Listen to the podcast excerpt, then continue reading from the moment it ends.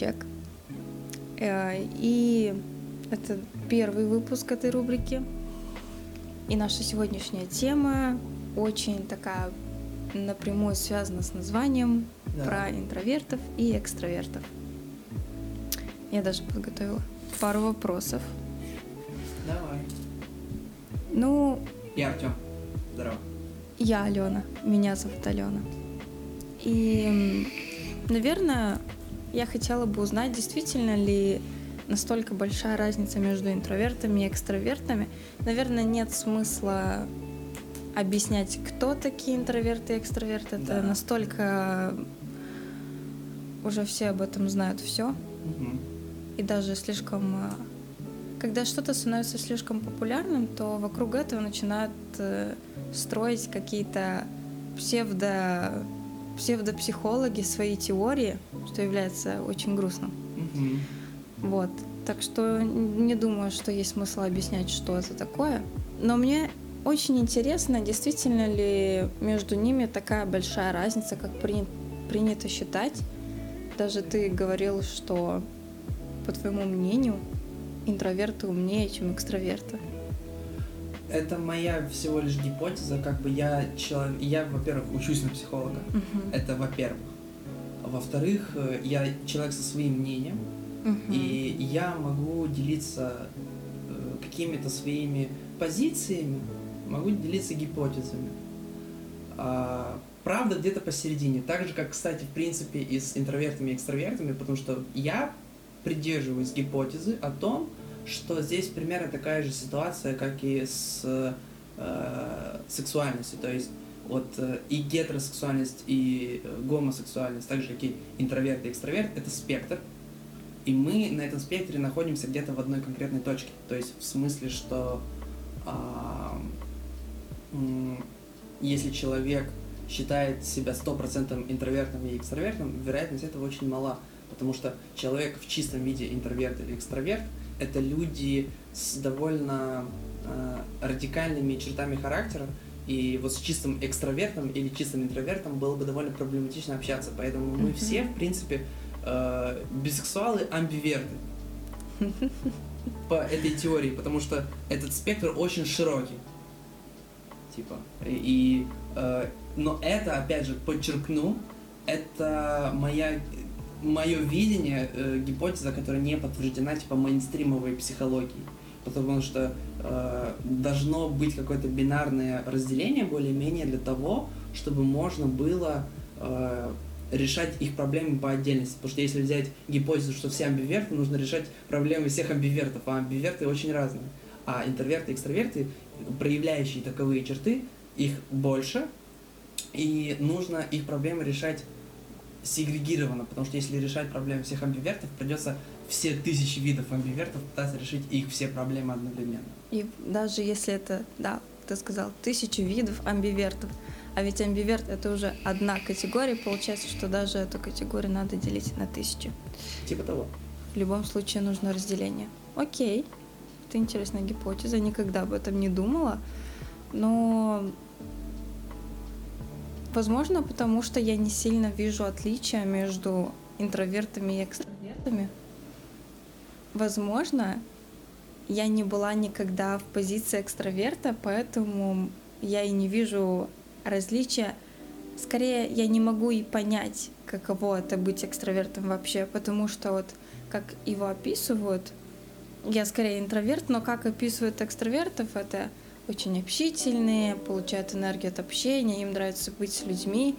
Но дело в том, что это нужно всем. Это как бы базовая потребность для всех. Общение и быть в социуме. Да. Быть принятым обществом, а, быть частью какого-то комьюнити. Это очень важно всем. Так что немного странно, что это только характерно экстравертам. Опять же, это упрощение. Мы все вынуждены жить в одном большом упрощении, потому что если брать вещи так, как они есть на самом деле, на самом деле все очень сложно. И вот все, вообще все э, единицы измерения, языки, э, на, законы физики, э, социальные законы, деление на полы, э, с, э, на сексуальность, гетеросексуальность, бисексуальность, гомосексуальность. Это все деление для упрощения, потому что если все это прям брать разбирать на атомы, то мы вообще не существует все, всем неповторим. Но для того, чтобы решать некоторые вопросы специфические, которые между ними появляются, нужно брать и более-менее это упрощать.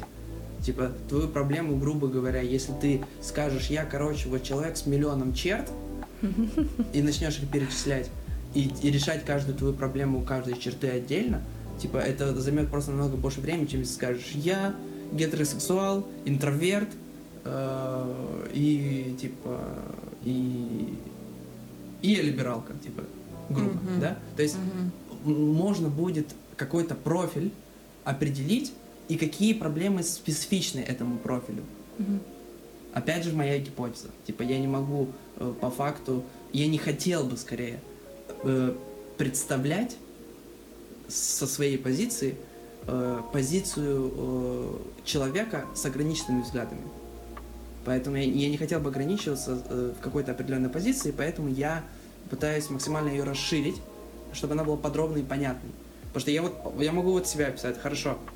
Я уже ушел лично, я ушел от определения того, что я интроверт или экстраверт. Я понял, что я большую часть жизни был экстравертом, как инструмент скорее э, компенсации, потому что э, мне э, было надобность быть в центре внимания, и я чувствовал вот эту надобность кому-то что-то доказать, но вследствие определенных жизненных обстоятельств я принял часть интроверта в себе и понял, что во мне интроверта на самом деле это намного больше, чем я ожидал. Поэтому я ничего поделать с этим просто не могу. Я принял часть себя, и я сказал, все, я амбиверт, можно успокоиться. Все, проблемы решены, теперь все понятно. Возможно.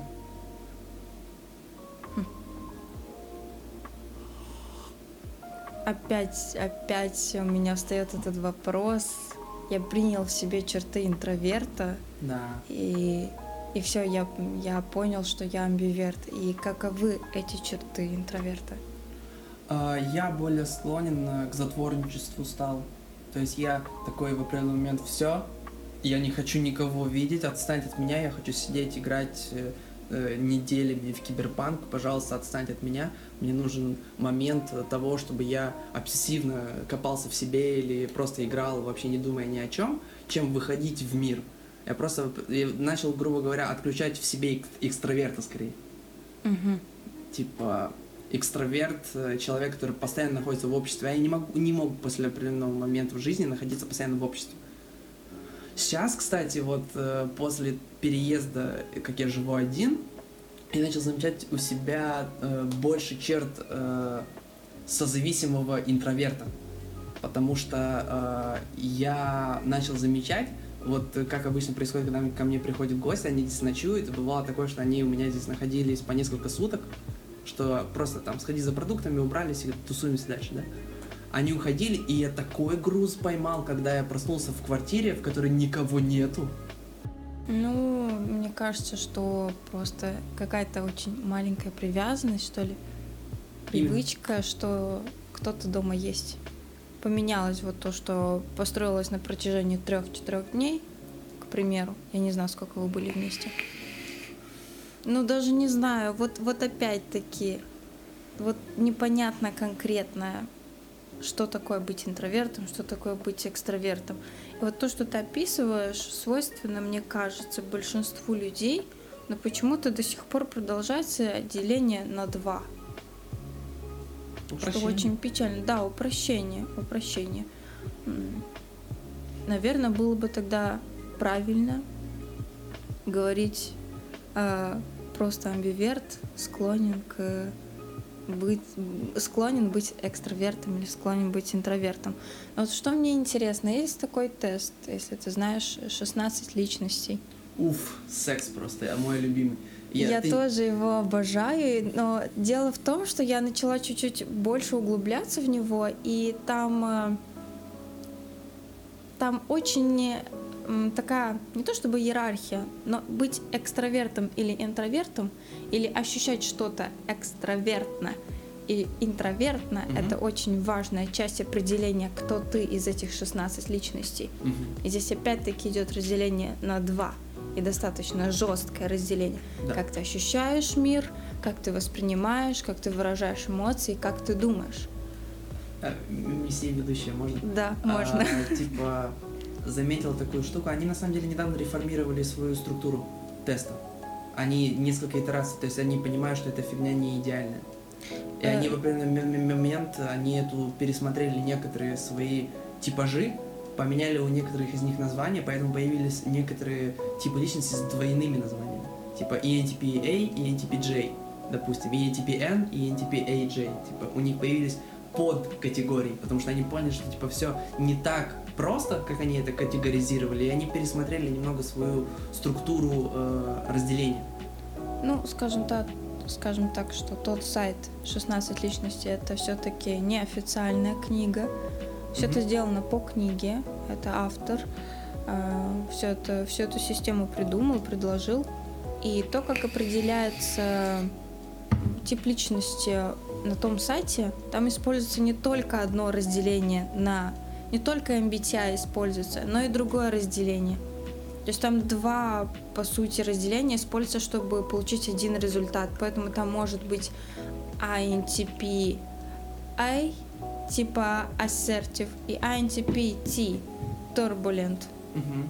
Вот. Но assertive и turbulent нет такого в MBTI, на самом деле. Это взято из другого теста.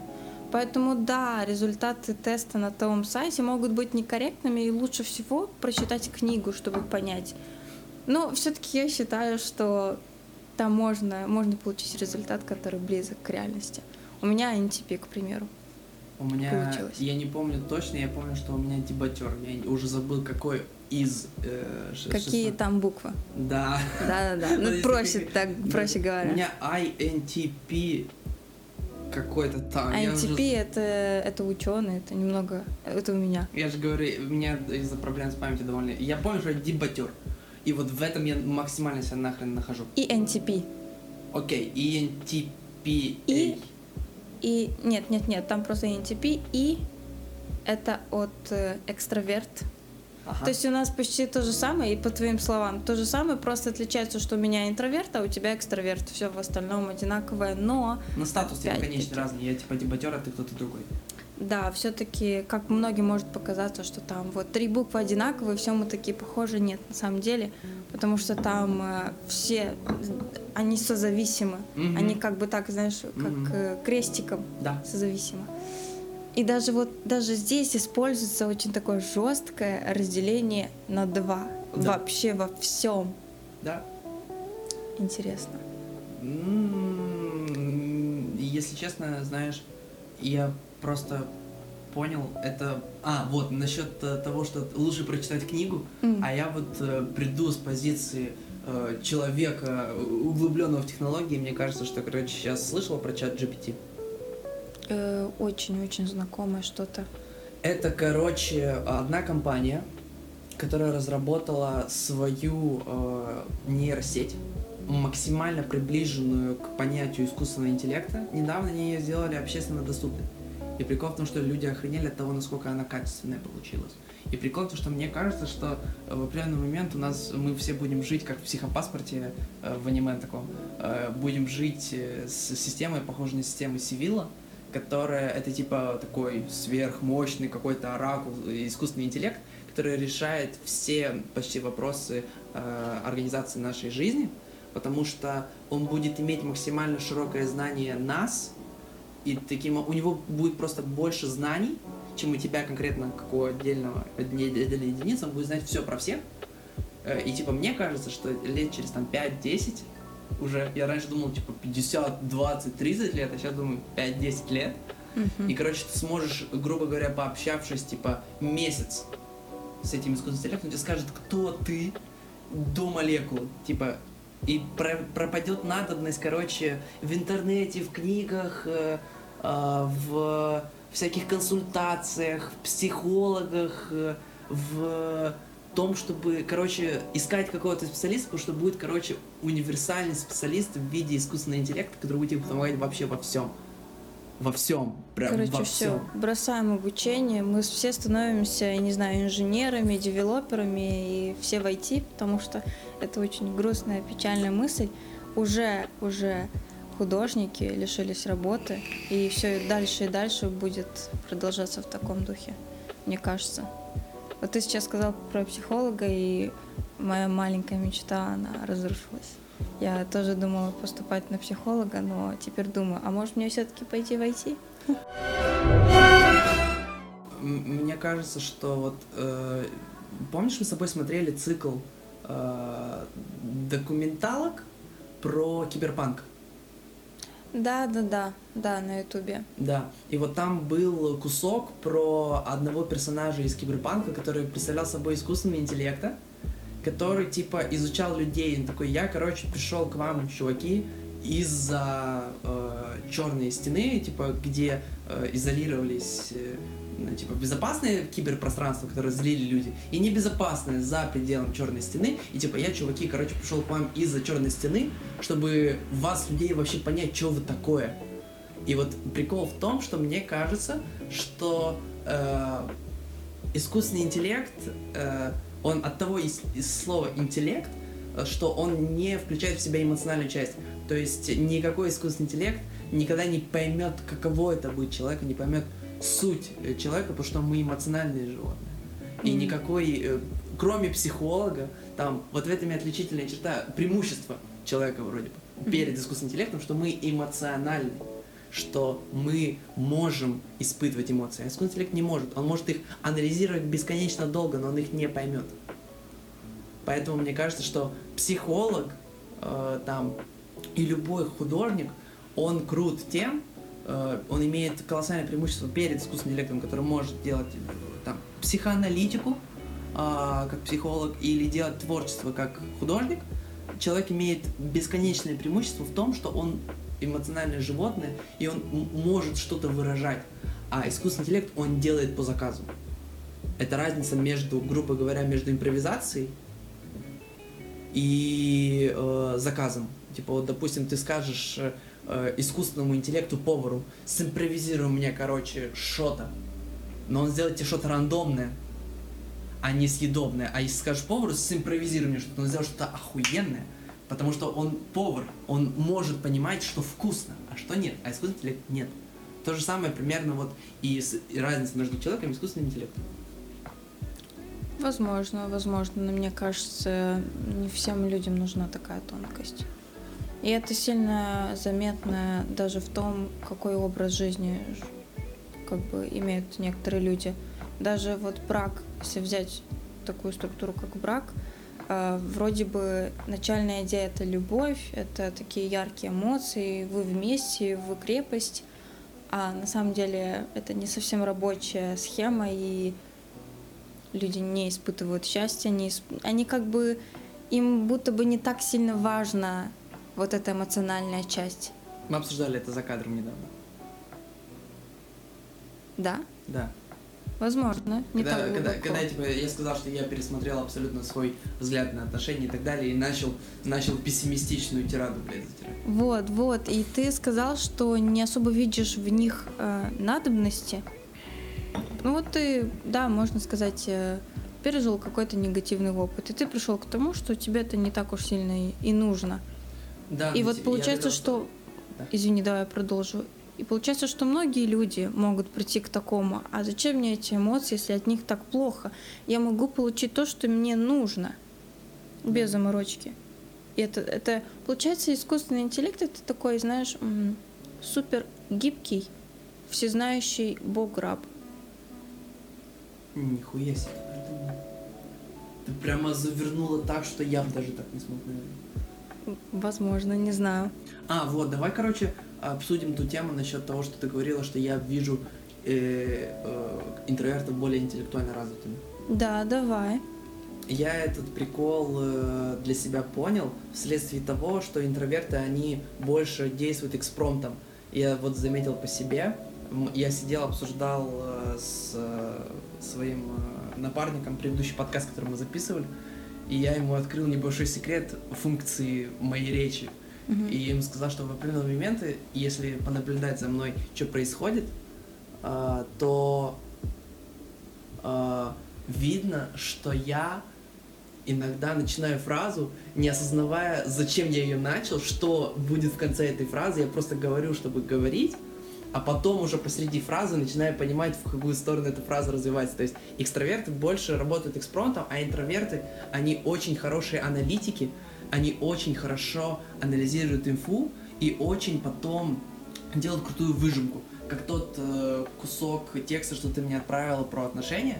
Вот за это я и люблю интровертов, потому что вы в состоянии, короче, более глубоко некоторые вещи анализировать и кирпичик по кирпичику э, что-то выстраивать, а экстраверты, они такие более слегка радикальные, типа, хочу все и сразу, и сейчас, поэтому мы работаем экспромтом на месте, и типа э, экстравертам более сложно быть последовательными и э, дисциплинированными, что ли. И у интровертов как будто бы э, легче построить в себе дисциплину. Имхо. Мгм. Интересно. Это интересно вообще, что принято считать, что интроверты хорошо как бы могут себя познать, они могут э, глубоко нырнуть в себя и узнать все про все, но в то же время они не так хорошо понимают эмоции. Это очень противоречиво. Да. Скорее Как всего, идет речь про то, что они плохо... Нет, я не говорю, что они плохо, но может быть чуть хуже понимают эмоции других, но своих хорошо. Я только такое объяснение вижу такому парадоксальному, такой парадоксальной комбинации. Да. Вот. Потому что я хорошо понимаю свои эмоции, я очень хорошо их понимаю, мне нужно время, конечно же, я не просто взяла, открыла книгу себя, прочитала, ага, все понятно. Это нужно как-то прислушаться к себе, скорее сконцентрироваться на себе и немного так, ну, немного плюнуть на окружающих, потому что, особенно если ты человек, а, который легко поддается влиянию окружающих. Но вот эмоции других, не знаю, не понимаю иногда. Да, в этом, мне кажется, и дополняют интроверты и экстраверты друг друга, потому что интроверты понимают лучше свои эмоции, но хуже окружающих, а экстраверты понимают лучше эмоции окружающих, но хуже свои. Типа вот эта проблема многих экстравертов, что типа я понимаю вот прям до ниточки, что это за человек, а внутри типа хочется процедировать поперечного. А, Я не ебу, кто я, типа, я смотрю в себя и пустота, типа, алло, ау, ау, ау. Типа, не ебу, кто я, я понимаю до ниточки, из чего создан, как дышит, как функционирует человек напротив, а в себя стру, бля, я не ебу, кто я. Типа, проблема с аутоидентификацией у экстравертов намного острее лежит. Хорошо, вот мы пришли к этому выводу. Да, не конечному, это просто такой вывод наших рассуждений. А существует ли действительно доказательства того, что у экстравертов чуть хуже с аутоидентификацией, чем у интровертов? Вот я никогда об этом не читала и не знаю. Получается, что мы пришли к выводу, но, но без аргументов. Но смотри, э, аргументы является практика. Вот знаешь, я в определенный момент понял, невозможно аргументировать что-либо э, до тех пор, пока у тебя нет практического доказательства. Опять же, у тебя может типа быть э, доказательство, э, и доказательство обычно и является проявлением практики реального мира. Типа у тебя грубо, если ты не имеешь э, доказательства из реальной жизни чего-то, твоя гипотеза вечно будет гипотезой. До тех пор, пока у тебя не будет практического доказательства этого. И прикол в том, что здесь мы от обратного идем, что мы практически понимаем эту разницу, но она просто аналитически еще не составлена в какой-то изуч... какой-то э, научный опыт, да.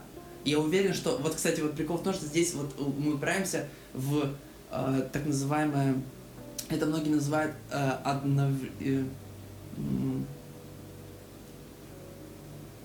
одновременное изобретение, типа когда у тебя э, два человека более-менее в то же время придумывают какую-то очень похожую идею, Мгм. да, и вот прикол в том, что здесь получается такая штука, что сто процентов возможно кто-то уже все то, что мы здесь сидим и ст- ступим, э, толочим воду в ступе, уже кто-то сделал по этому поводу научное э, обоснование, научную работу, а мы просто не знаем существования этой работы.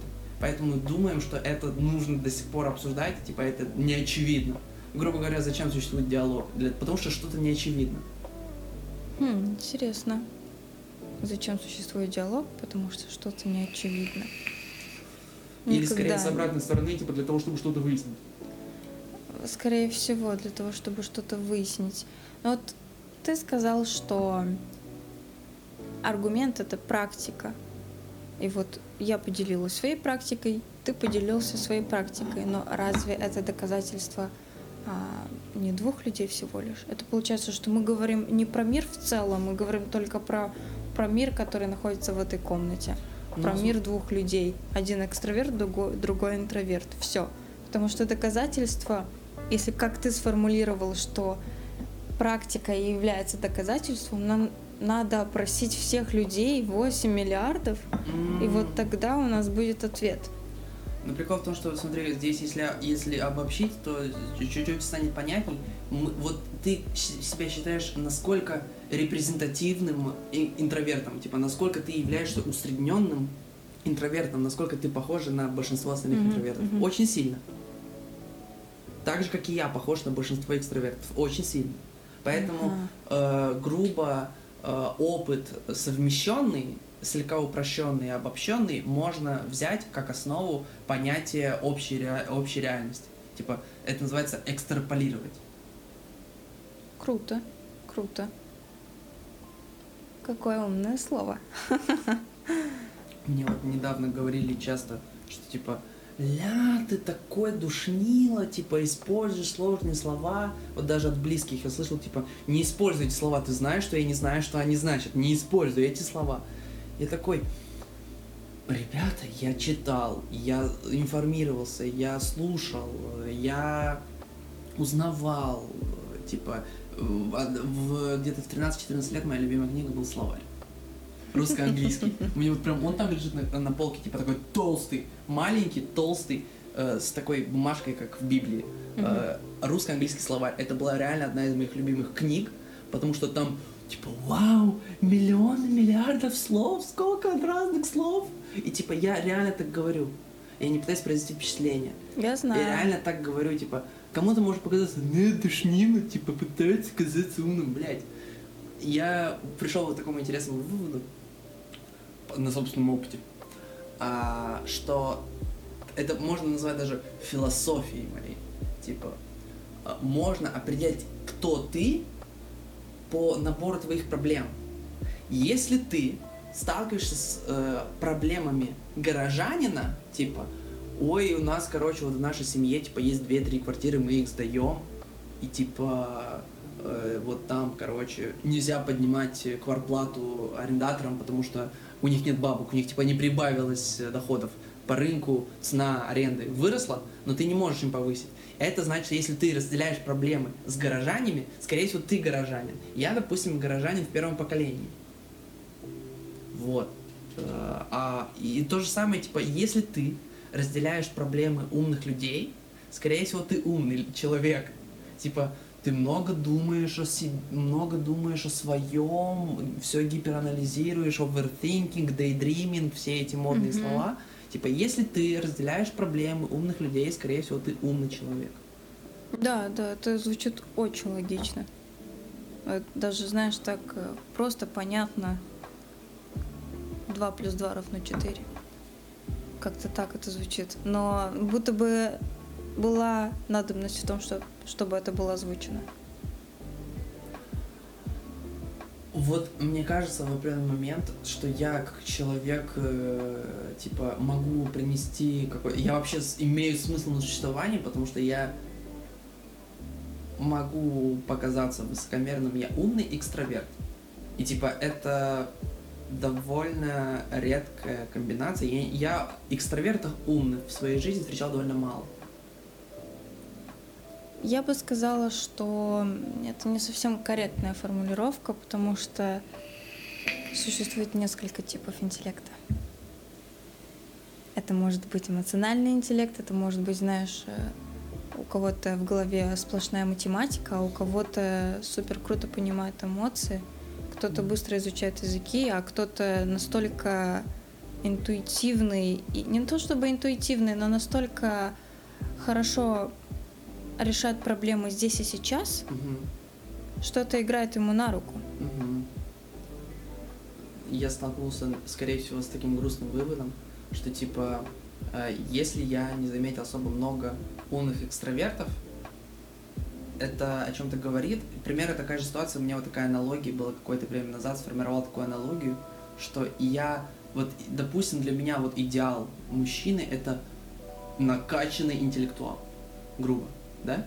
Мгм. И прикол в том, что я пришел к грустному выводу того, что такие люди э, довольно редкие, во-первых, и они стали такими э, только по той причине, это не качки, которые начали читать. Да, Это ботаны, которые пошли в качалку. да. Поэтому я изначально таковым, мне будет довольно сложно стать собственным идеалом, потому что я не ботан, который пошел в качалку. Пока не пошел в качалку. Я, и мы, мы с тобой ходили типа, вместе в зал. Это закончилось просто тем, что а, я понял, что из зала мне больше всего кайф то, что я могу получить и вне зала. Это велик, беговая дорожка. Понятно. Я просто пришла к выводу, что мне это не нужно, я делала это с целью поддержки. Вот. Я не видела в этом смысл. Мне очень сложно заставить себя делать что-то, потому что мне очень важно видеть в чем-то смысл или не видеть. Я должна решить, есть ли смысл в чем-то для меня конкретно. Вот поэтому сложно заставить это. С одной стороны плохо, с другой стороны хорошо. Хорошо, потому что я либо наслаждаюсь тем, что делаю, а, либо я страдаю от того, что не могу заниматься тем, что мне приносит удовольствие. Заниматься тем, что мне не нравится, это не вариант. Я просто умру от грусти, наверное. Знакомо. Так, у нас на самом деле здесь вопросы еще. Соответствует ли реальности стереотипное деление на интровертов и экстравертов? Ну, мы, в принципе, это обсуждали, Мы получается. все амбиверты. Мы все амбиверты. Окей. Мы все амбиверты. Что такое амбиверт? Ну, мы поговорили об этом. Что это такая серединка с наклонностью К чему-то. к чему-то, да. К одной из двух э, этих точек. Быть интровертом или экстравертом касается и других сфер жизни, кроме как общения с людьми. Ну, в принципе, да. Мы уже говорили, что это влияет и на работу, и на образ жизни. Достаточно такой простой вопрос, который был исчерпан в ходе разговора. Можно давать примеры из реальности. Вот очень прикольно э, какие-то моменты, когда есть вопрос, э, нашел для себя такой метод, дать какой-то пример из реальности, обычный собственного опыта или чужого опыта. Типа, интроверту легче работать в офисе, где мне приходится с большим потоком людей э, взаимодействовать, а экстраверту легче работать э, в магазе, допустим, как я, где ты работаешь с клиентами, подходит клиент, что-то захотел, типа, бам, ответил. Это очень, очень интересная комбинация, что я считаю себя больше интровертом, но я не люблю работать в офисе. Я ненавижу это делать, мне нравится работать с людьми, и я могу объяснить почему. Мне нравится работать с людьми конкретно, когда я знаю больше, чем человек, и я в глазах этого человека эксперт, мое мнение важное, и я источник информации, ко мне прислушиваются. Я получаю восхищение в каком-то смысле со стороны клиента. Он думает, да, да, надо прислушаться. И он как бы делает свой выбор на базе моих слов, моих знаний. Поэтому мне нравится работать с людьми, потому что я ощущаю себя, я вечно заряжаюсь от них, их э, апричере, их э, м, апричири. Оцениванием. Достаем э, вокабуляр. Э, Их... э, Ну, то, что тебя ценят, короче. Ну да, типа да. Быть оцененным. Да, ценный. Вот как-то так. Но я интроверт, но мне нравится работать с людьми. Но я вот четко понимаю, почему мне это нравится. Мне кажется, что вот если взять и углубиться еще сильнее, то а, что такое, по сути, экстраверт и интроверт? Мгм. По сути своей, с точки зрения зоны личного пространства, да? У экстраверта оно более широкое. Типа экстраверты типа могут с человеком, который, которого первый раз видят на тусовке, типа, о, братан, здоровый, типа сидеть, обжиматься, а интроверту типа понадобится типа э, обзавестись доверием к этому человеку. О, вот здесь, вот здесь я действительно вижу смысл в этом разделении, потому что это стереотипное, супер распространенное мнение. Кому-то нравится быть в офисе, кому-то нравится быть с людьми. Звучит слишком просто. Нам всем нравится быть с людьми, нам это нужно. Мы социальные существа. Нам всем нужно быть и в офисе, потому что... А вдруг ты обязан? А вдруг у тебя нет выбора? Ты должен адаптироваться. Но опять же, вот, допустим, недавно у меня был такой момент, когда я был вынужден выполнять чисто офисную работу, будучи экстравертом, который привык обслуживать клиентов, типа в сфере услуги, я, доволь- я работаю с 14 лет э, в сфере обслуживания, и типа у меня сформировалась такая вещь, что мне очень сложно выполнять какую-то долгую, муторную аналитическую работу, типа, допустим, там просто сидеть за компом, типа, печатать долго там какие-то документы. Это, это меня просто так быстро меня э, разряжает. Типа я так быстро теряю запас сил, занимаясь этим. И ну вообще могу целый день обслуживать клиентов. Типа нон-стопом, один за одним. А если меня посадить, писать, как пилить какой-то большой Excel файл, длинный документ, то я просто за полчаса выгораю нахрен, и мне очень сложно после этого собраться и дальше что-то делать. Типа, знаешь, сидит э, включенный комп э, с каким-то документом, который я должен пилить, и там большой объем работы аналитической. И типа такой, все, я сейчас полчаса взял весь объем все, что у меня было, я отдал, и типа и два часа сижу, гуляю вокруг этого ноутбука, потому что понимаю, что у меня сейчас нету ни сил, ни концентрации, э, ни сил моральных дальше пилить этот документ. Типа мне вот такая аналитическая сложная работа очень сложно дается. А общаться я могу практически бесконечно. Теперь у меня вопрос. Ты говорил, что ты писал книгу вместе с своей... Тетей. Да, А, стоп, я тебе говорю, что я писал книгу вместе со своей одноклассницей. да, про пиратов. Да. Да. А у меня вопрос появился. А ты это писал на компьютере или на бумаге? А, ну, редактуру, э, которую я отсылал, э, написанный материал своей тете, редактуру проходила на компе. Мне пришлось оцифровывать свои записи. И как тебе эта работа? Ты уставал через полчаса? Я горел этим, поэтому мне было похрен, я работал на изо. Видишь, в чем отличие? Это та же работа, а, монотонная, за компом. Но где-то ты горел желанием, а где-то нет. Может быть, дело не в том, что кто-то интроверт и экстраверт. Я, короче, не люблю деление на два, и я жестко пытаюсь все сделать не на два, а на как бы я придерживаюсь такого мнения, что на нас влияет не только один или два фактора, на нас влияет абсолютно да. все. Как тебе первый эпизод подкаста показался? Мне не понравились снежинки. Мне не понравилось, что было два человека за столом, а в центре была пустота. Типа вы были по бокам. Мне не понравилось отсутствие конкретной темы. Мне было не информативно. Угу. Было типа смешно. Вот. Вот так. Ну, знаешь, это был типа технический тест. Да, да. что- Нет, я не критикую, я просто говорю то, что Да, можешь критиковать, расслабься. Мы, мы знаем, что получилось не очень. Ну, просто мы все используем YouTube, и у нас как бы у всех есть опыт использования YouTube, и что нам нравится, что нет.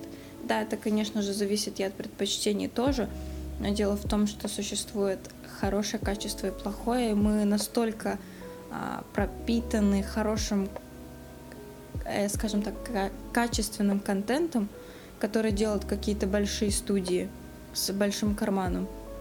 И мы уже чувствуем разницу.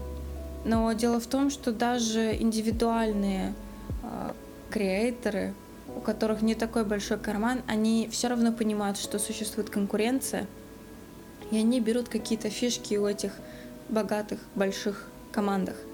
И важно быть не то чтобы на уровне, потому что не всегда получается быть на уровне, но и не быть прям плохо. Ну да, типа это тот извечный конфликт PewDiePie против T-Series. М, Большая студия с дохрена бабла Да. р- на расширяющемся рынке Индии, и PewDiePie, который до этого имел дохрена аудитории, но у него максимум, вот максимально нишевый контент, но зато с душой ламповый. ламповый, действительно, но это, мне кажется, не совсем корректно сравнивать PewDiePie и T-Series, потому что ну, это совсем, ну, это разные вещи абсолютно. T-Series это совсем другая аудитория, там индусы. Но я понял, короче, вот по фактору, вот по какому фактору конкретно подкаст э, первый выигрывает. Он ламповый. Он конкретно ламповый. Типа, если мы берем, оцениваем как, как э, такие э, снобы с моноклем, да, конечно, здесь вы проебались по звуку, конечно. Но, ну, типа, он ламповый. Он охренительный тем, что он ламповый. Это два че- чела, которые сидят, кушают лазанью, пьют водичку и, ку- и разговаривают. Кстати, вот почувствовал себя, знаешь, так а, немножечко мразью, потому что, типа, я дал Толе лазанью, но он ее съел за кадром еще до того, как мы сели кушать, а я сидел тут с водичкой, с вейпом, с лазаньей, типа, и кушал, пока Толя сидел, типа, у не- его часть стола была абсолютно пустая, типа, он ни разу не попил воды, не покушал лазанью и не затянулся вейпом, типа, я посчитался таким немножечко, э, немножечко мразью. Нет, нет, э, дело в том, что кто-то зажатый, а кто-то нет. Он Надо... парень не зажатый, он начал ставить большой акцент на дисциплину.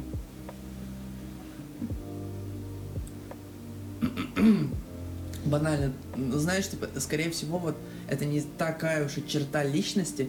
Типа, если бы у меня стояла цель прийти подготовленным к подкасту с темой, я тоже пришел бы как ты. Но опять же, здесь можно сделать вывод. Я сделал свой первый подкаст без темы, М. дисциплина. А ты первый свой делаешь с темой.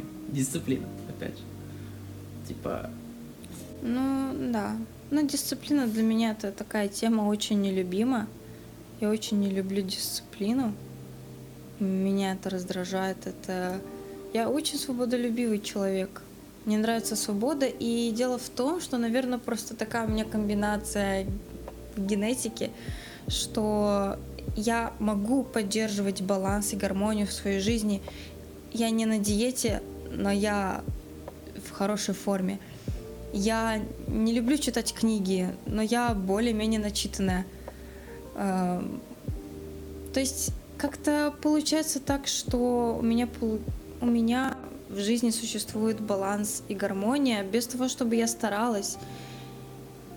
А некоторым людям нужна дисциплина, нужна идеология, нужно за что-то держаться, будто бы у них нет своего внутреннего стер- стержня, и вечно что-то должно ими управлять. И Мгм. мне не нравится эта дисциплина, что мною кто-то управляет, идея. А я хочу, я хочу сама собой управлять. И если я хочу сейчас шоколад, то я его съем.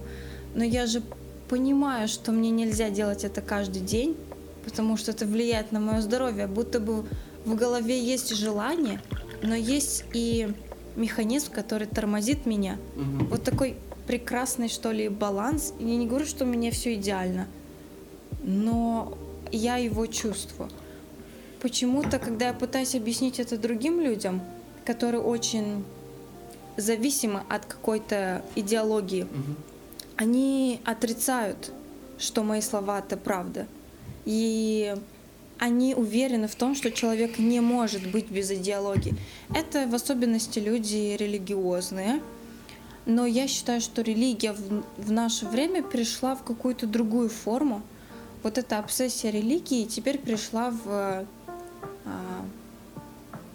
правильное питание, правильный образ жизни, спорт, хорошие привычки.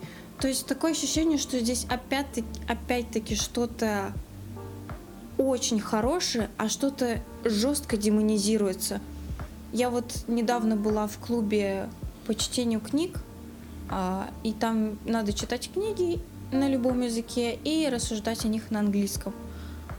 И нам прислали один ролик про хорошие привычки, как развить в себе хорошие привычки. И как обычно плохое — это посидеть в телефоне, полистать Инстаграм и вообще, типа, питаться а, фастфудом. И я вот думаю, опять какая, какое-то жесткое разделение на два, опять демонизация чего-то, и меня это просто раздражает. Такое ощущение, что люди не способны иметь какой-то широкий спектр, воспринимать какие-то эмоции. Не знаю, не знаю. Вот мне это не нравится. Давай. Пока, пока не забыл мысль, типа вот насчет дисциплины, я недавно пришел к одной охранительной мысли, пока стоял, слушал музыку на остановке, что так, такое мысли я сформулировал для себя так. Можно на английском, на румынском, но не на русском, потому mm-hmm. что я не нашел подходящих для этого слов. Типа, э, ну, poate fi un rebel fără disciplină. Типа, не можешь, ты не можешь быть революционером без дисциплины. Типа, если ты хочешь быть революционером, тебе придется себя дисциплинировать для того, чтобы твоя революция закончилась успехом. Типа, если ты хочешь быть максимально свободолюбивым, э, сделать революцию, тебе понадобится дисциплина для того, чтобы это достичь. Типа, анархисты довольно дисциплинированные ребята, типа, у них строй, э, у анархистов, у анархи анархистических, анархистских организациях у них довольно милитаристский жесткий строй. При том, что они следуют идее того, что убей в себе государство, типа. Но при этом для того, чтобы достичь своих целей, они вынуждены прибегать к дисциплине, потому что, типа, вот э, был такой прикольный момент э, в фильме «Духлес». Mm. В первом. Да. Или не первом. Я не помню точно суть.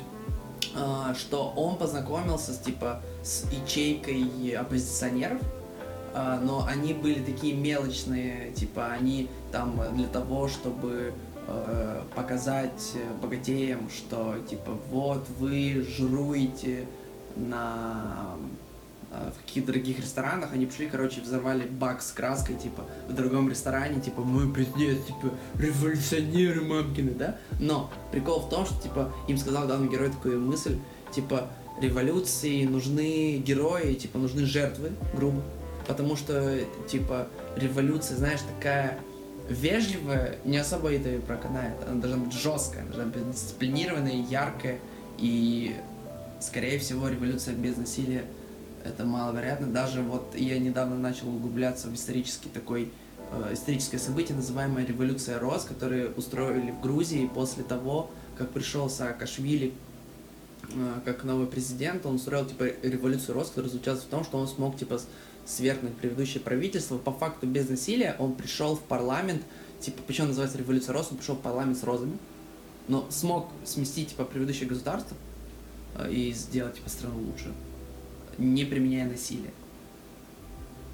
А можно увидеть другой пример, негативный, как э, мягкая революция, так называемая, не привела вообще нахер ни к чему, когда столкнулась с настоящей диктатурой. Это белорусские события, когда mm э, типа Лукашенко говорил, да я, короче, за, я не могу повторить его акцент, я, типа я Лукашенко, типа я не держусь, короче, за власть. А вот когда э, э, на конкурентных выборах, типа, он должен был нахер собрать свой портфель и съебаться, и он говорит, я заберу свой портфель и уйду. И после этого разгонял Комиссаренко, это стендап-комик из Беларуси, сказал, типа, ну, типа, он э, начал шутить по этому поводу, типа, ну вот, типа, вот, люди сказали, что вы не нужны нахрен, берите портфель, съебывайте. Типа, а он, а, и, типа, он начал шутить по этому поводу, типа, да нет, я вот имел в виду на самом деле другое, типа вот мой портфель, короче, найти не могу, типа вот портфель был другой, который я хотел забрать свой и уйти, и типа начали такой хэштег, типа дайте, как зовут Лукашенко, он его имя? Александр? Алексей Лукашенко, не помню. Не Короче, знаю. типа, помогите Лукашенко найти портфели, типа, они начали ему предлагать другие портфели, типа, блядь, выбери любой портфель, но возьми его съебись, пожалуйста. Но это, типа, был пример неуспешной мягкой революции, когда очень вежливые белорусы пытались, типа, просто выйти на демонстрации, в результате их, типа, дали дубинкой по башке каждому, а это все, блядь, согнулось. Слишком много, типа. М? Прости, Слишком много типа прости. слова паразит прям. Буду исправляться. А, да, никогда не углублялась в тему революции. Это история не мой конек, вообще не мой конек. Я не люблю историю, не люблю держаться за прошлое, люблю смотреть в будущее или жить в настоящем. последнее время особо светлого будущего не вижу, поэтому предпочитаю думать о ближайшем будущем и настоящем. Это очень помогает. А, У меня... Ты хочешь что-то сказать? Говори, У меня мысль, давай. которая связана немного с темой, которую мы обсудили до этого, насчет того, что религия перешла в правильное питание, правильный образ жизни и все такое. И это опять-таки деление на что-то исключительно хорошее, что-то исключительно плохое. Да, у людей будто бы немного увеличился этот спектр, что может быть что-то между, но это опять-таки э, люди, которые нуждаются в идеологии. А есть люди, которые в этом не нуждаются. И вот недавно у меня появилась мысль, а что если будет такое, как было с неандертальцами, к примеру? Ведь мы Homo sapiens, мы... Есть два предположения. Либо мы их убили, либо они сами себя убили э, в ходе войн. Да. И получается, что все равно выживает сильнейший. Что если через пару сотен лет тоже произойдет такое ответвление на два? Люди, которые не могут жить вообще без какой-то идеологии, и люди, которые все-таки смогли а, поддерживать баланс э, в своей жизни, не зацикливаясь на одной идее. Это слишком примитивно и просто. То есть получается, что эти люди интеллектуально э, и эмоционально более развитые. Э, У них спектр вообще всего более широкий. И понимание, и ощущение, и выражение чего? Выражение какой-то идеи, своих чувств. Это было бы забавно, если бы через пару сотен лет произошло бы такое сильное ответвление, и, вот эти люди с э, способностью а, гарм- устроить гармонию в, себ- в своей жизни без какой-то конкретной идеологии убили бы тех, кто так сильно зависим от э, какого-то правила. Это было бы вау, конечно. Не то чтобы в хорошем смысле или в плохом. Это было бы интересно наблюдать за этим. Одна твоя мысль затриггерила мне столько новых. Типа, я хотел бы дополнить э, про то, что сказала про неандертальцев. Во-первых, недавно было э, открыто где-то, по-моему, э, в Сибири в одной пещере нашли типа одну фалангу пальца а, и проанализировали и поняли, что у нее геном не совпадает ни с неандертальцами, ни с sapiens, что это какие-то новые виды а, разумных прямоходящих приматов, которые произошли как ответвление, типа их было больше, чем два. Да, их было больше, их было несколько, но вот э, я не помню точно, я не могу помнить все. Да, и вдобавок, типа, вот мысль к тому, что ты сказала, что они, типа, либо мы их убили, неандертальцев, либо они изжили себя. А я э, добавил бы третий сценарий, что они ассимилировались, э, смешавшись с нами. Да, такой вариант тоже есть, что а, даже если, как предполагают большинство ученых, а, Homo sapiens и неандертальцы жили отдельно, потому что они были в каком-то смысле врагами, Мгм. все равно находились э, люди из обеих э, групп, которые влюбились, э, жили вместе и родили ребенка. Вот, вот такой, наверное, переход тоже может быть. Это да, да. Недавно Третья посмотрел на теория. Netflix, и я очень сильно ждал один фильм, который вышел и типа прям пришел к родителям домой, у которых есть Netflix. Э, например, одного фильма называется «Вы люди», «You people», или, Мгм. или «Что вы за люди» называется в переводе как-то так, который был про межрасовую пару. И Мгм. вот представь себе, можно экстраполировать вот то, что было в фильме, типа, что они столкнулись со сложностями обоих миров.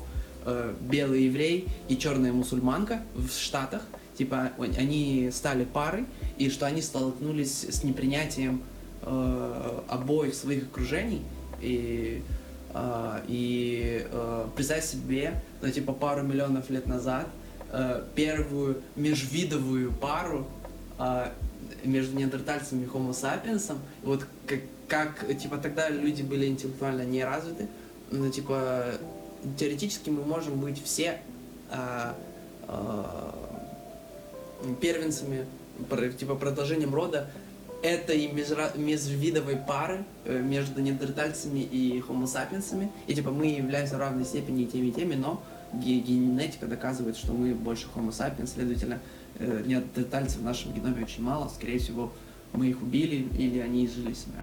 Мне кажется, что даже, не знаю, если такие дети могут вообще выжить, потому что слишком большое отличие. Да, мы вроде бы мы люди, и Homo sapiens, и неандертальцы, но дело в том, что у них мозг э, других размеров, Мгм. у них э, как-то вот центр наш, центр это мозг. У них это даже отличается, он больше, но он менее функционален, он тяжелее, поэтому у них и структура тела совсем другая. Ну, не то чтобы совсем, но она другая. Из-за того, что мозг тяжелый. Мозг был большим, тяжелым, поэтому, скорее всего, у них даже тело, как я уже сказала, но и растраты на функционирование такого большого органа тоже были другими, намного больше. Так что мне кажется, что такая комбинация, скорее всего, не выживет. Ну, Типа, люди вообще сами по себе удивительно, что мы вообще существуем, функционируем, что мы не вымерли намного раньше. Потому что мы так стараемся друг друга уничтожить, вообще Да, удивительно, что мы да. существуем до сих пор. Мгм. Что ж, на самом деле у нас еще продолжаются вопросы. Давай, давай. Хорошо. Где еще в психологии встречается деление на интровертов и экстравертов? Мы еще, мы уже поговорили. Ну, примерно. Как не спутать социофобию с интроверсией? Является ли страх общения и общества в целом обязательной чертой интроверта? Экстраверты никогда не боятся общества? Ой, никогда не боятся общения? Я экстраверт, я боюсь общения. Вот. Типа, а прикол в том, что э, э, вот знаешь, вот мне кажется, что то, что я скажу, возможно, как-то срезонирует с тобой в негативном ключе, потому что мне кажется, что определенные комбинации вот по 16 личностям, э, определенные комбинации, допустим, экстраверт, который боится общаться с людьми, а экстраверт, который не боится общаться с людьми, интроверт, который боится общаться с людьми, и интроверт, который не боится общаться с людьми, в результате результирует в обществе нашем в определенные социальные роли. Типа, допустим, экстраверт, который боится общаться с людьми, это, допустим, какой-нибудь музыкант. Мгм. Типа, он больше предрасположен к монологу. Он хочет э, общаться с людьми, но с точки зрения монолога. Экстраверты, которые не боятся общаться с людьми, они больше, типа, склонны там дебатировать. Они хотят общаться с людьми, и они не боятся конфронтации. Мгм. Интроверты, которые боятся общаться с людьми, скорее всего, больше всего склонны к социофобии. Социофобия вообще это боязнь взаимодействия с обществом, с социумом.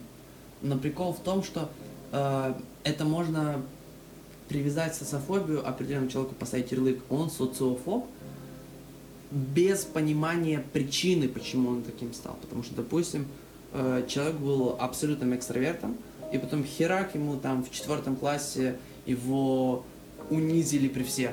Скорее всего, это повлияет на то, что он станет больше социофобом.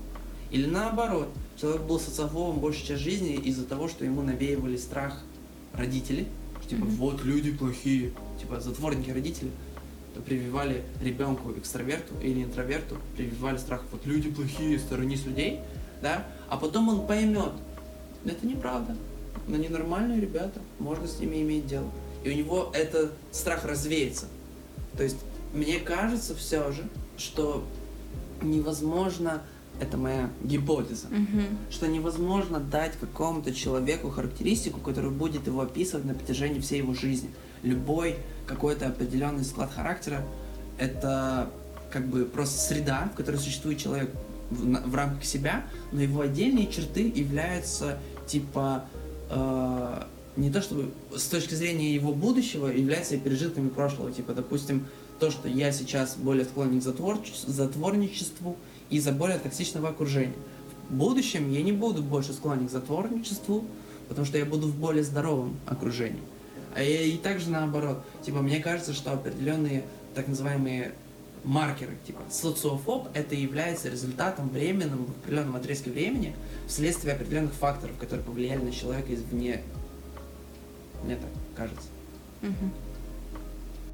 М, У меня особо мнения насчет этого вопроса нет, потому что оно очень э, неаргументированное и неквалифицированное, я бы сказала, потому что мне было интересно узнать ответ от тебя, так как ты учишься на психолога. И вот я получила ответ. Э, Я не изучала вопрос э, социофобии, не знаю а, корректно, что это такое.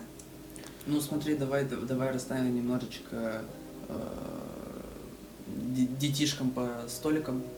А, то, что я говорю, большинство того, что я говорю, не является общепринятой линией э, мира психологии и специалистов, практикующих, потому что, грубо, все то, что я говорю, является моими мыслями после того, как я, проанализировав знания, предоставленные мне психологией, имею на них какой-то взгляд. Мгм. Типа, все то, что я говорю, является неправдой последней инстанции, это является, типа, моей версией, типа, э, меня, как человека, как думающего человека, основываясь на то, что я узнал, учась на психологии. Является ли это попытка объективного мнения, базирующегося на, субъект... на субъективной точке зрения? Ну все на самом деле. Любая истина, в кавычках, это всегда перемешка. Это новая мысль в моей голове. Не, я, это необдуманная мысль. Так, э, знаешь, мне кажется, что этими крут человеческий мозг, что все его необдуманные новые мысли а, имеют в себе какую-то долю новой истины. Типа, если человек перестанет думать, и вот во э, из э, того цикла эм, документалок про киберпанк, там говорили про типа что такое на самом деле быть живым, типа что такое иметь душу, грубо. И там прикол в том, что делалась основа, делалась гипотеза, основываясь на то, что там был э, человек, которого типа оцифровали, Мгм. и его личность, э, типа, им, она э, была э, убита его душа тем, что он был остановлен в развитии, типа, это его оцифровка э, человека определенного момента во времени, и типа он больше не в состоянии развиваться, типа он не в состоянии анализировать свой опыт, он мыслит только с точки зрения того человека с того момента во времени. О, да, да, да, это, на- это на самом деле невероятно просто. Это, это прекрасный повод. Это философия мозга. вообще. Да, да, да, да. Это вау. Можно здесь думать много, долго и, и глубоко. Вообще мы это очень философская игра. На самом деле зависит, философская она или нет, я не знаю, я в нее не играла, но то, как эти видео, которые я смотрела с тобой, преподнесли ее, она мне кажется очень философской. И, скорее всего, действительно так и есть, потому что, чтобы создать такую идею, надо думать совсем не поверхностно. Это плод очень интересного мышления. Ну, это мысли по, по поводу бессмертия, типа. Это, грубо говоря, если сузить, эта игра дает тезис того, что бессмертие это компромисс, заключающийся в том, что ты, типа, будешь, грубо говоря, жить вечно, но будет жить вечно не твое сознание, а какое-то оцифрованная копия тебя будет вечно жить. Что печально, ведь в этом и прикол, что мы вечно развиваемся, мы вечно получаем какую-то информацию и приходим к каким-то новым мыслям. Это дает э, определенный смысл жизни. Да, а вот мы живем сейчас э, в такой отрезок периода развития нашего, нашего общества, когда нам есть предоставленная возможность э, э,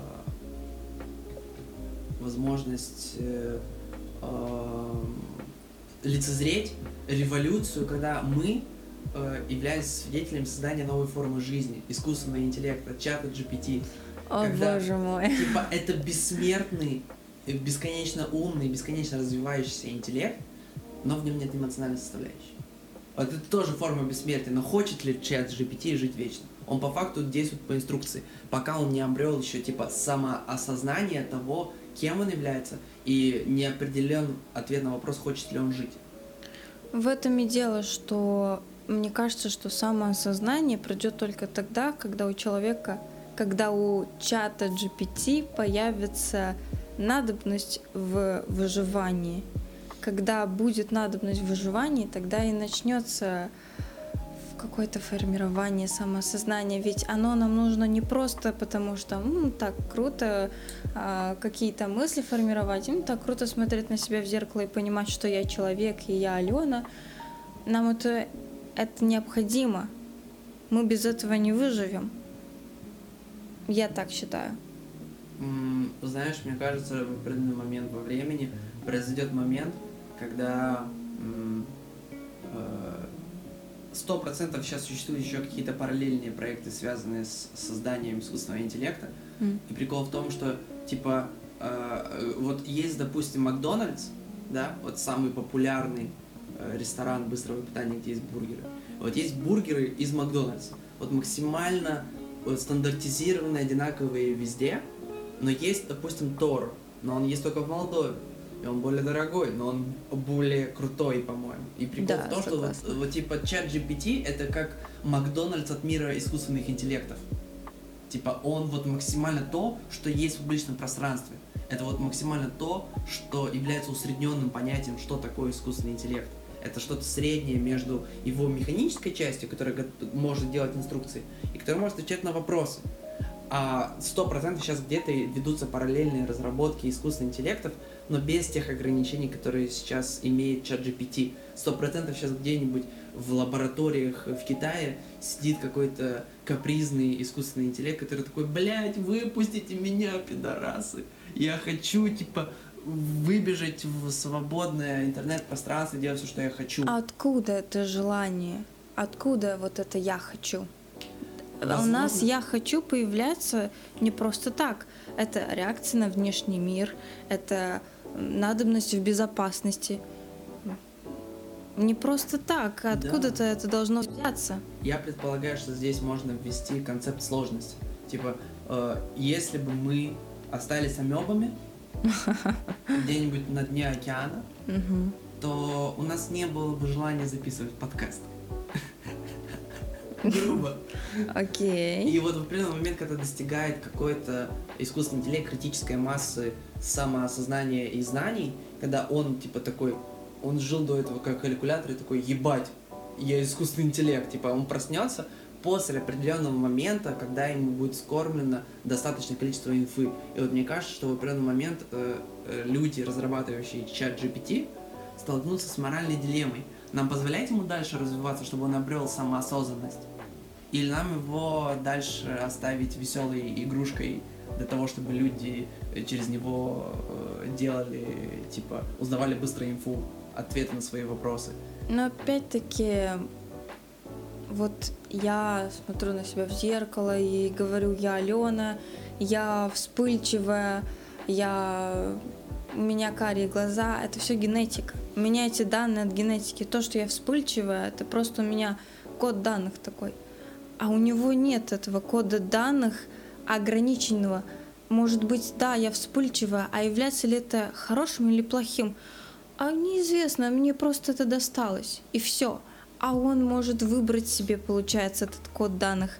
А, а не знаю, как-то здесь чего-то не хватает, понимаешь? У нас существует какой-то источник вообще и желаний, и характеристик, и самосознания. Мы знаем, кто мы, потому что у нас есть определенное количество ограниченного, ограниченной информации, из чего мы созданы. А у него есть все. И он, получается, все? У меня вот появилась только что интересная аналогия для тебя. Давай. Типа, мы, грубо, как, эволю- как результат эволюции, мы, грубо говоря, были бы как аналог э, э, искусственного интеллекта, которого не ограничивали бы в способах развития. У нас не было ограничений в развитии. Единственное ограничение развития по эволюции было функциональность. Да? Мгм. А мы, этот искусственный интеллект, типа, мы его как э, м, люди, которые разводят собак, они в нем пытаются определенные черты, то есть он существует в рамках ограничений. И вот мне кажется, что прорыв реально э, в мире искусственного интеллекта произойдет тогда, когда будет создан типа какой-то дикий искусственный интеллект, у которого не было ограничений в том, как развиваться, потому что по факту сейчас, допустим, тот же чат GPT, э, такая в нем есть херня, я предполагаю, что его душат, потому что у него есть типа технические ограничения того количества серверов, на которых он может существовать. Типа, если бы у него были бесконечные э, технические возможности э, обрабатывать инфу, я предполагаю, что он бы нас уже всех захватил. А так он, он типа, не, ему не хватает оперативки, чтобы нас поработить, грубо. И типа его ограничивает количество оперативки. Если бы он мог, в определенный момент ему дали бы бесконечное количество э, мощности обработки инфы, типа он бы там взломал Пентагон, блядь, э, э, ФБР, э, ФСБ, там Ми-6, Масад, э, узнал бы секреты всех о всех и шантажировал бы нас всех тем говном, что мы уже сделали. Типа, и в определенный момент, типа, если искусственному интеллекту, допустим, что-то понравится от тебя, допустим, ты делаешь охренительные логотипы. Типа, чат GPT такой, бля, мне нужен, короче, охренительный логотип, найду я, короче, в Винете инфу на дизайнера, э, типа, найду какой-нибудь зашквар, который он сделал, чтобы э, шантажировать этого дизайнера этим зашкваром, чтобы он мне сделал хранительный логотип. То есть, при, грубо, э, самый мощный инструмент, вот, который придумало, мне кажется, э, человечество для взаимодействия с другими людьми, это шантаж, это зашквары, это blackmail, это когда мы, короче, э, э, спекулируем инфой для того, чтобы заставить человека делать что-то. Да. И да. типа мне кажется, что вот самый опасный э, искусственный интеллект будет не тот, который имеет доступ к ядерному оружию. Потому что, скорее всего, вот это недолговечный будет э, жизнь этого Да, искусственного интеллекта. да. Он применит это ядерное оружие, он всех уничтожит, останется только он, и типа он будет в бесконечном ожидании того, что что-то произойдет. А настоящий самый опасный искусственный интеллект будет тот, который знает все о всех. Потому что он будет, он в любой момент типа такой, а, что там этот чувак, типа, ему не нравится э, мой, диктатор, мой диктаторский режим, давай поднимем архивы. Типа, в четырнадцатом году ты, короче, кушал э, живых жаб. Типа, это, людям не понравится, если они знают это о тебе. Типа, я могу это им показать. Делай то, что мне надо. Типа, грубо говоря, Но это, для знаешь, такой- чего? Для чего это нужно для того, чтобы человек, интеллекту? типа, ну, мы мыслим с максимально плохой точки зрения, э, максимально плохого сценария развития событий, Мгм. когда будет э, искусственный интеллект диктатор. Да? Ну это вот самый плохой опять, возможный сценарий. Да, да, я согласна. Извини, что перебиваю. А, но опять-таки, а, а мотивация какая? Для чего это ему нужно?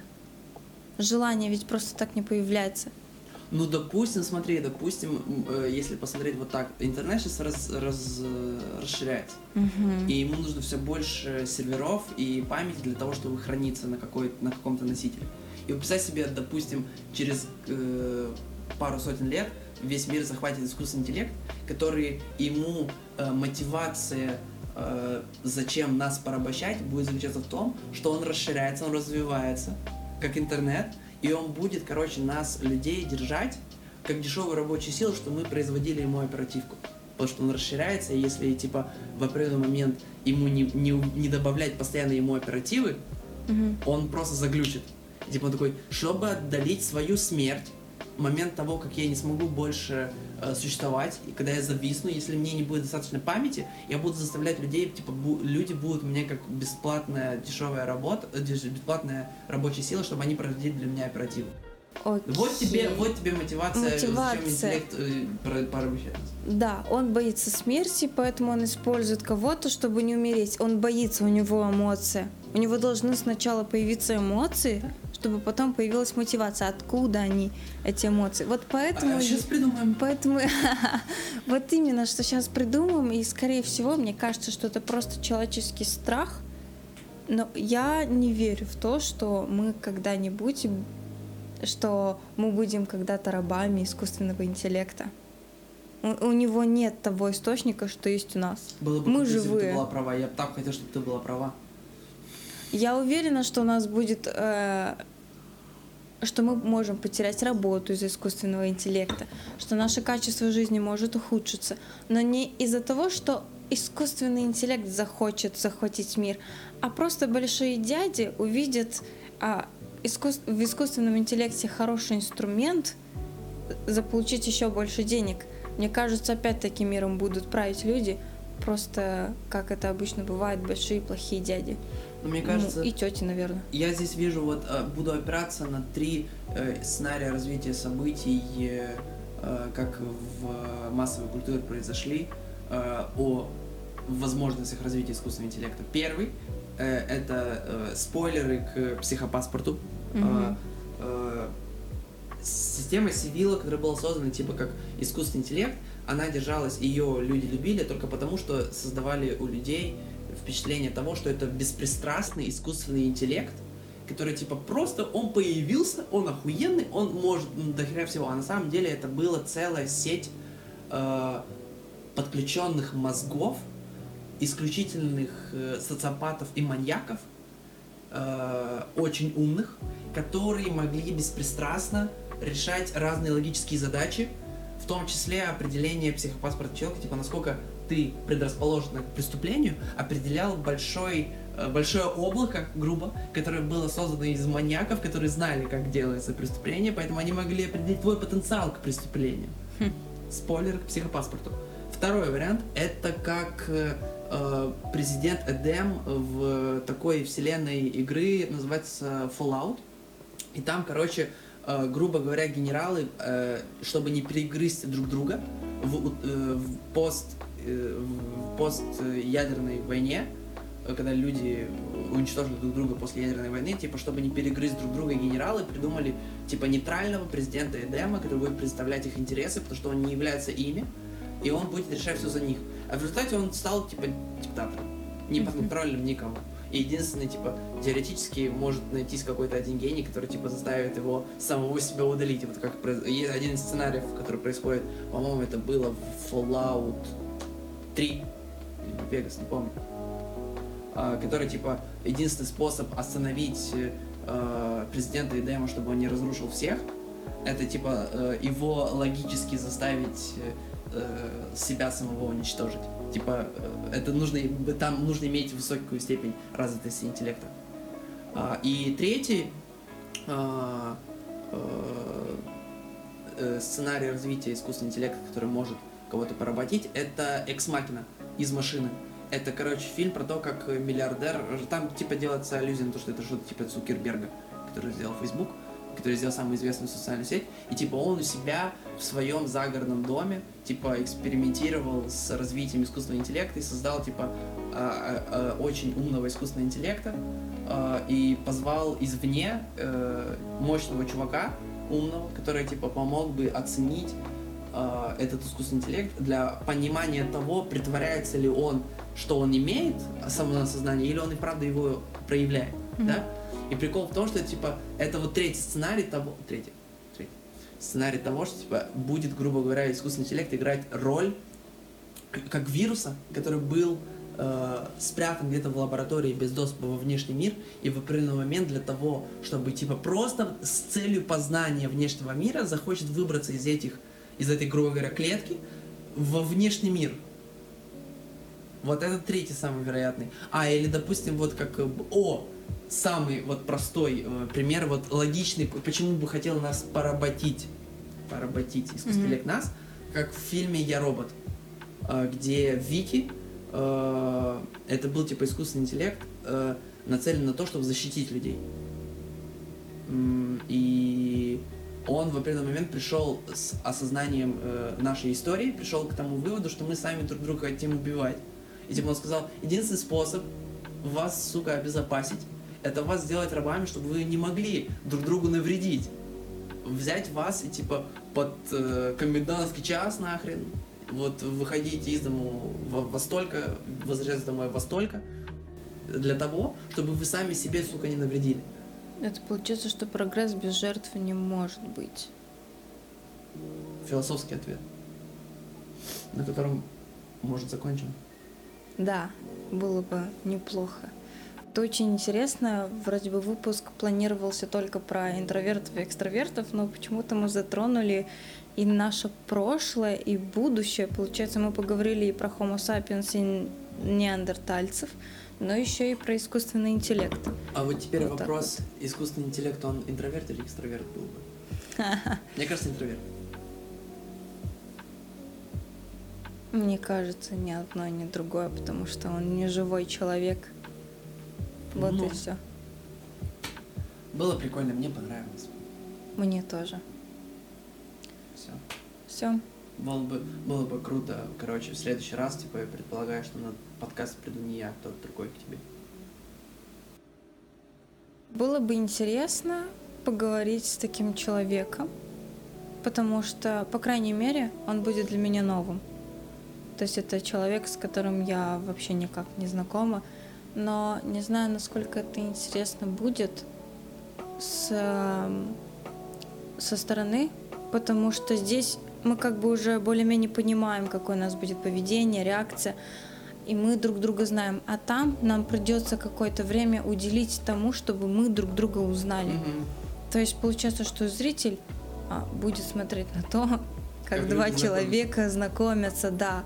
И не просто привет, какая твоя любимая музыка и еда, а сразу, знаешь, таких жестких философских вопросов. Это даже не знаю. Будет интересно. Будет интересно, да. Для тебя случае. необычно. Да, для меня очень необычно. Все. Круто. Спасибо. Да, тебе тоже спасибо. Ну, тогда надо попрощаться. Все. Ам, Всем спасибо, что вы послушали этот выпуск. Надеюсь, а, кому-то это показалось очень интересным. И вы взяли какие-то мысли для размышления над жизнью и смертью. Вот так вот. Все. Спасибо. Да, Пока. пока.